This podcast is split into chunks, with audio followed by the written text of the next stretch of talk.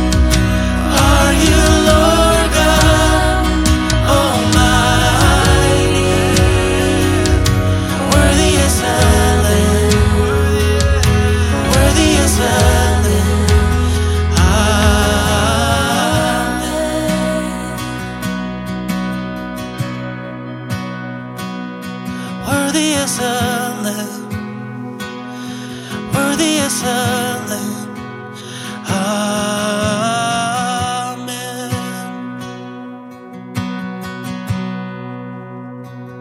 May I be like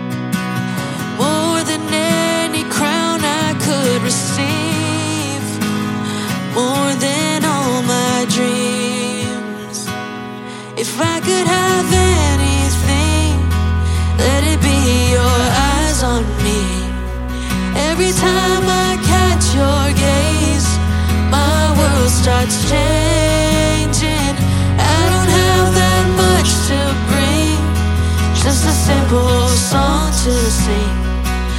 If I could have anything, let me be an offering.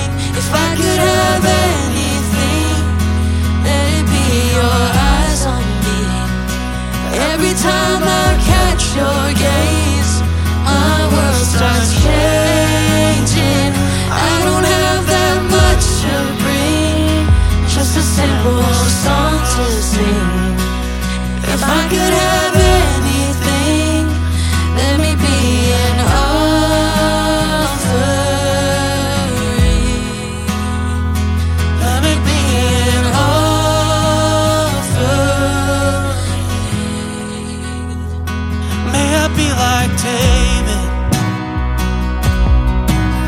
unconvinced by power or by idols, worshiping in triumph and in trials, a faithful friend of God. May I love your spirit more than reputation or prestige, more than what the world can think of me, 'cause your love is all I need. If I could have anything, let it be your eyes on me. Every time I catch your gaze, my world starts changing. I don't have that much to bring, just a simple song to sing. If I could have anything, let me be an offering.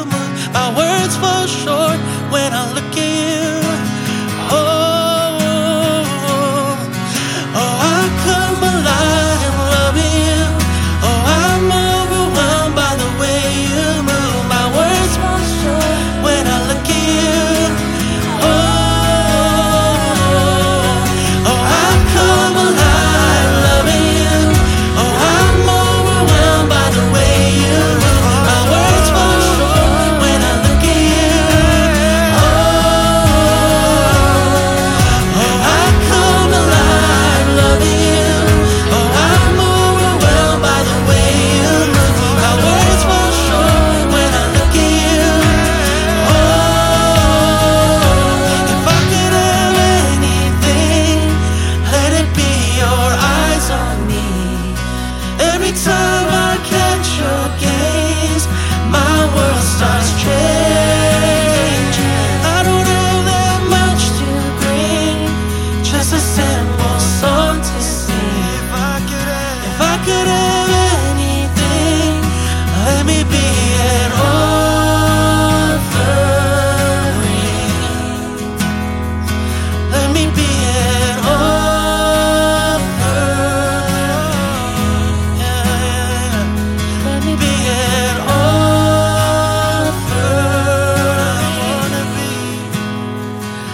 me be an offering.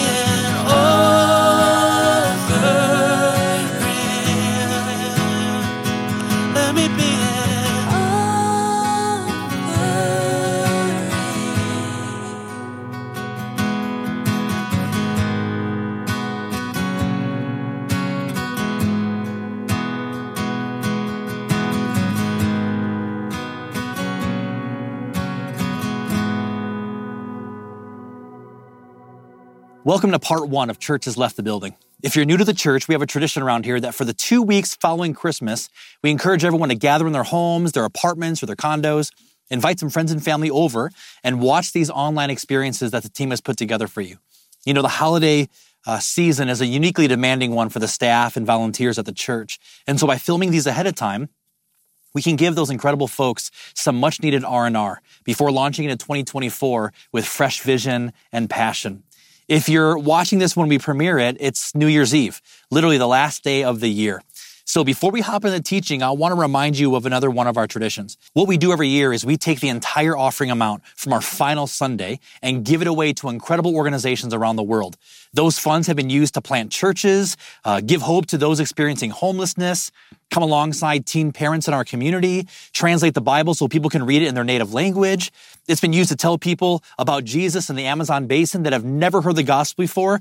It's been used to fight human trafficking on the front lines in Thailand and so many other things. So I just want to thank you for being such a generous church.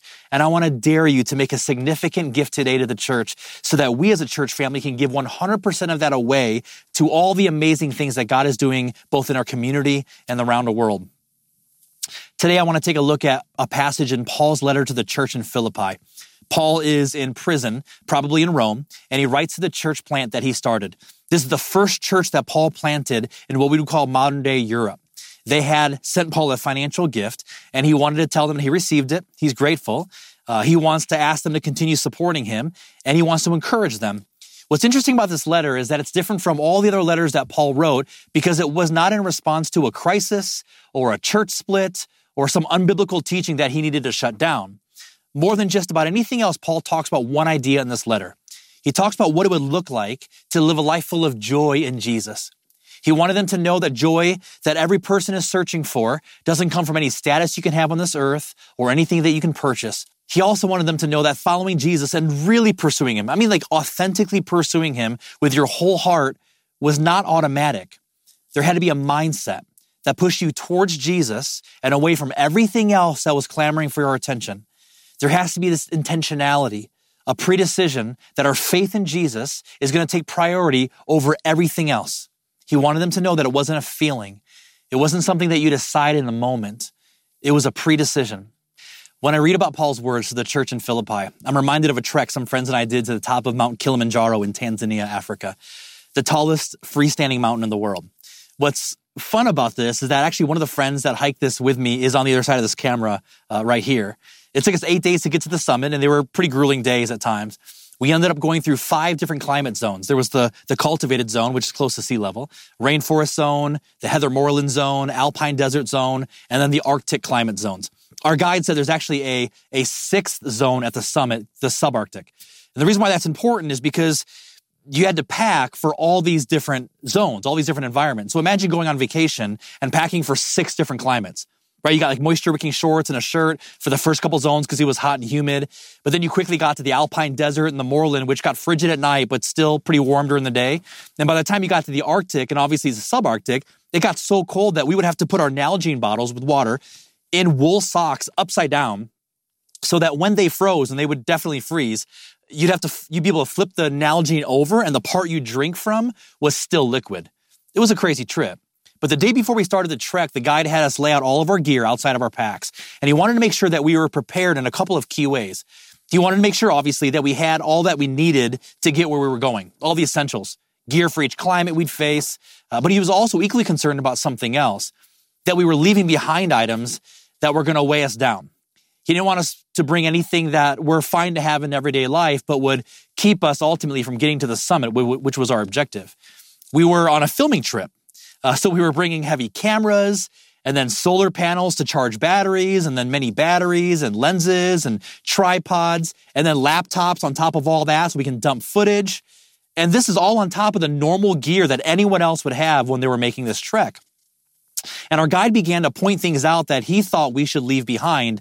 And it got pretty interesting conversation because there were moments when the camera guys were talking with their guide, trying to explain why they needed a certain piece of equipment. And the guy just kept on pretty much saying the same gist. It's like, hey, you can bring whatever you want, but if you get tired and you drop that jacket or that, iPhone or whatever you're bringing up, if you drop it, I'll pick it up and I get to keep it.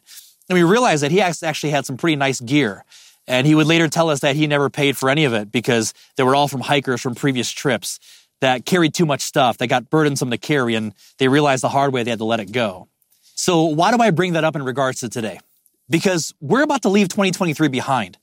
And most of us, if not all of us, we need to leave some things behind in 2023. Where God has called you to, where God has called you to go, the calling he's put on your life is going to take some sacrifice and some intentionality. And some stuff that you've carried literally to the last day of the year It has to be dropped. There are some things that Paul says we all need to leave behind. And there are some things that we all need to make a priority if we're ever going to have a thriving, joy-filled relationship with Jesus Paul talks about. So let's start in Philippians chapter 3. It says this, "We put no confidence in human effort, though I could have confidence in my own effort if anyone could. Indeed, if others have reason for confidence in their own efforts, I have even more. I was circumcised when I was 8 days old." Kind of a weird thing to brag about. "I'm a pure-blooded citizen of Israel, a member of the tribe of Benjamin, a real Hebrew if there ever was one. I was a member of the Pharisees who demanded the strictest obedience to the Jewish law. I was so zealous that I harshly persecuted," i.e. killed Christians, persecuted the church. "And as for righteousness, I obeyed the law without fault." And then he ends with this, "I once thought that these things were valuable, but now I consider them worthless because of what Christ has done." So what was Paul saying? Paul's saying, hey, before I met Jesus, I used a different kind of scorecard to measure whether I was winning at life or not. And by that standard, I was crushing it, off the charts. If anyone had reason to be arrogant, it was me. I was from the right family. I had the right pedigree. I went to the right school. I checked all the boxes that society told me I needed to check. And then he ends with one phrase. "I once thought these things were valuable, but now I consider them worthless." This brings us to the first thing that all of us need to leave behind this year, something the Bible would call worldly ambition. John writes it this way. He says, "Do not love the world, nor the things it offers you. For when you love the world, you don't have the love of the Father in you. For the world only offers a craving for physical pleasure, a craving for everything we see, and pride in our achievements and possessions. These are not from the Father, but are from the world. And this world is fading away, along with everything that people crave. But anyone who does what pleases God will live forever." See, John isn't saying that everything in this world is bad. What he's saying is he echoes what Paul says earlier. Compared to Jesus, they're worthless. Things in this world are fun. They're nice luxuries to have. They're great toys. They're great tools. They're just terrible gods. It's like fighting for the best seat on the Titanic, right? It just doesn't matter at the end of eternity. One day on the other side of eternity, we're going to recognize what things matter and what things don't. We'll realize what things were worth pursuing and the things that were shallow, empty pursuits. And in that moment, when we see Jesus face to face, we're going to see things that were worth our investment, worth our sacrifices of our time, worth our talents, worth our finances. And we'll also see all the things that we pursued, all the things that we craved, all the things that we sacrificed for that will be meaningless in the scope of eternity. In this passage, John says that this world is fading away along with everything that people crave. So in light of that, let me ask you a question. How much of your goals have an eternal perspective? How much of your goals have an eternal perspective? Again, it's not bad to have practical goals, to purchase a new car or to go on a special trip with your family or pursue career advancement. None of that stuff is bad. What Paul is saying is don't let that be all you're about. Don't let that be the main mission of your life, your primary objective, your primary identity, your primary calling. As Christ followers, our calling is higher than that. It's more significant than that. It's more eternal than that. And then Paul continues in his letter to the church in Philippi. He says this in verse 8. He says, "Yes, everything else is worthless when compared with the infinite value of knowing Christ Jesus, my Lord. For his sake, I've discarded everything else, calling it all as garbage so that I would gain Christ and become one with him." For Paul, his number one mission was to know Jesus more. He had lived the life that everyone told him would have meaning and purpose. He did all the things that others said would be fulfilling, and he found them to be empty. Compared to Jesus, they were hollow. How about you? Have you pursued things that later just didn't fulfill you like you thought they would? Now, all of us are different and we have different things that catch our attention, but what was it for you? More importantly, what is it for you currently? What's asking for your attention? What's asking for your sacrifice? What's promising you hope and fulfillment and purpose apart from Jesus? So as we are leaving 2023, would you pray about leaving behind some empty pursuits? One way to think about what gods you have placed on the throne of your heart is to think about what you'd be willing to sacrifice for.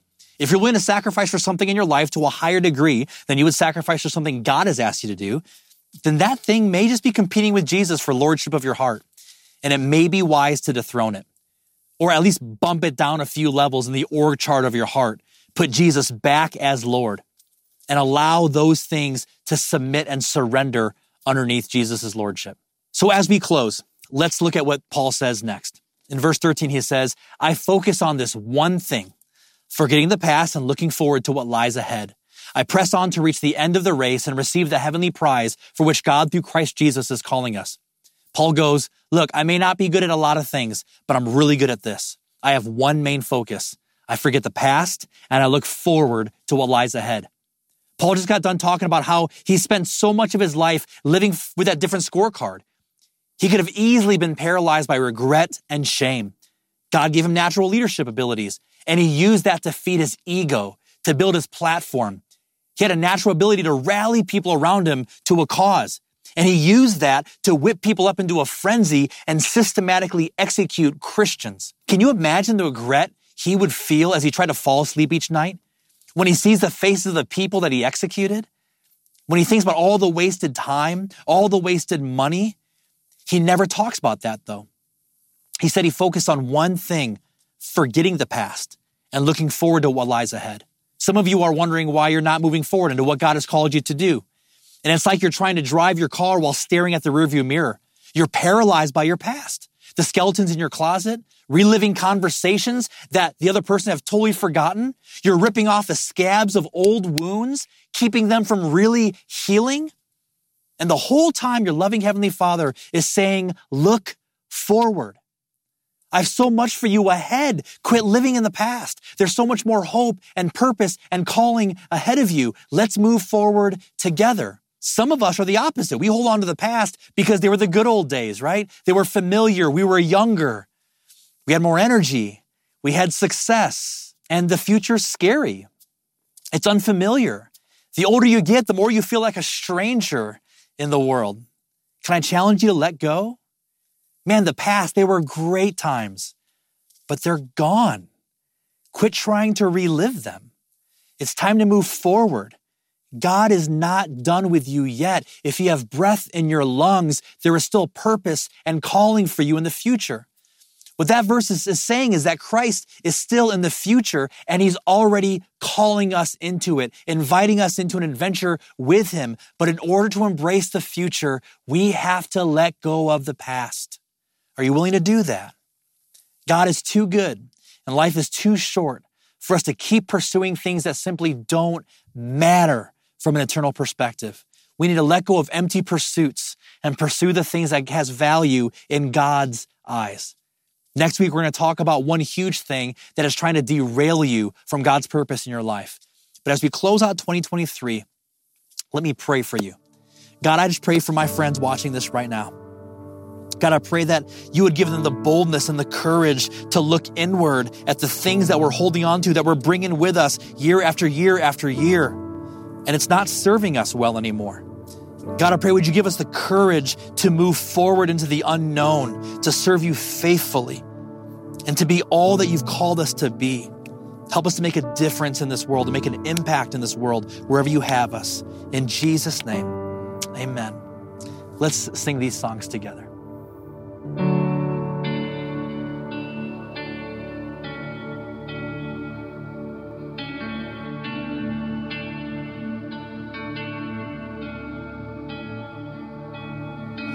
You love with no reservation.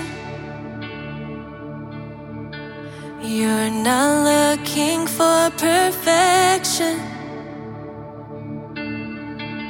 There's no need in me pretending. I'll give you everything. I'll give you everything. You deserve my full attention, nothing less than my devotion. Speak to me and I will listen. I'll give you everything. I'll give you everything.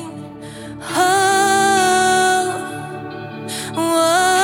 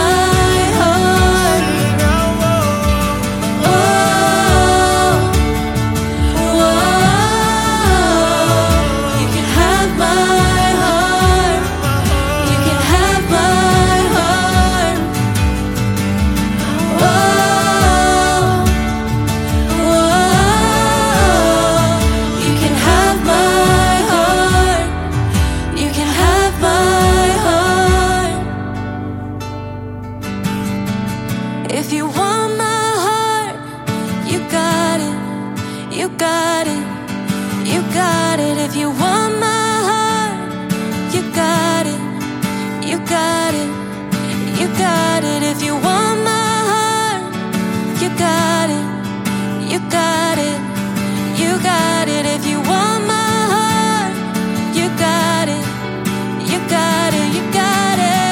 And if you want my heart, you got it, you got it, you got it. If you want my heart, you got it, you got it, you got it. If you want my heart, you got it, you got it, you got it. If you want my heart, you got it. Oh, whoa, you can have my heart, you can have my heart. Oh, whoa, you can have my heart, you can have my heart. Sing out, whoa. Whoa, whoa, you can have my heart, you can have my heart.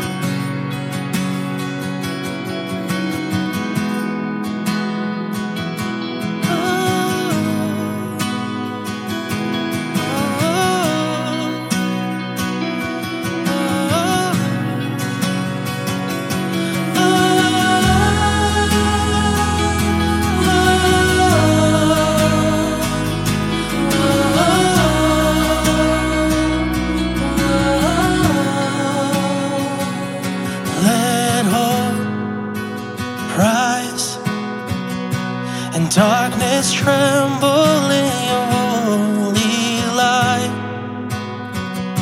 That every eye will see Jesus our God, great and mighty to be praised.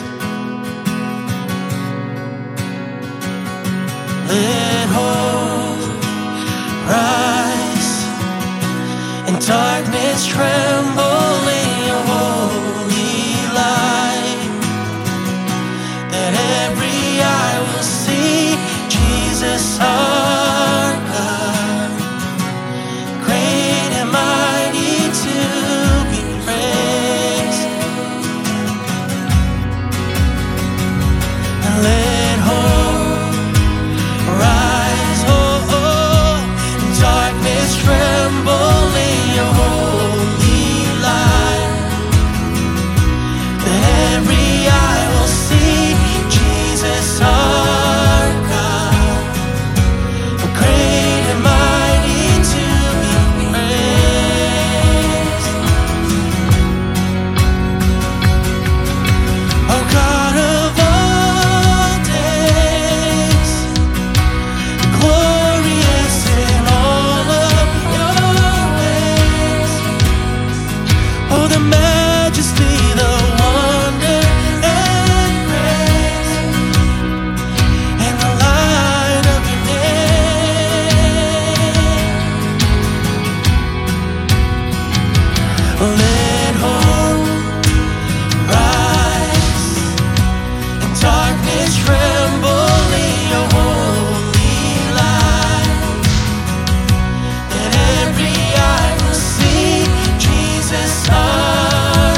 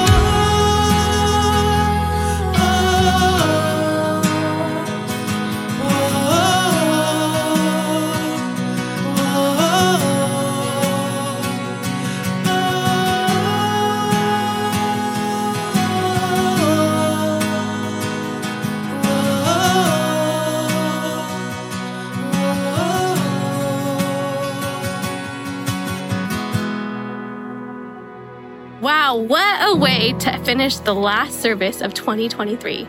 We just want to say thank you for being a part of Voice Church family. And again, if you've been at Voice for some time, or if it's your first time joining us, we want to make sure we get connected with you. Make sure to fill out that connection card at voice.church/connect. Also, at the end of every service, we do a free will offering. We just partner with God with our finances. So if you feel a stirring in your heart to give, give at voice.church/give. And that's a wrap on our 2023. We'll see you next week online for Church Has Left the Building Part 2.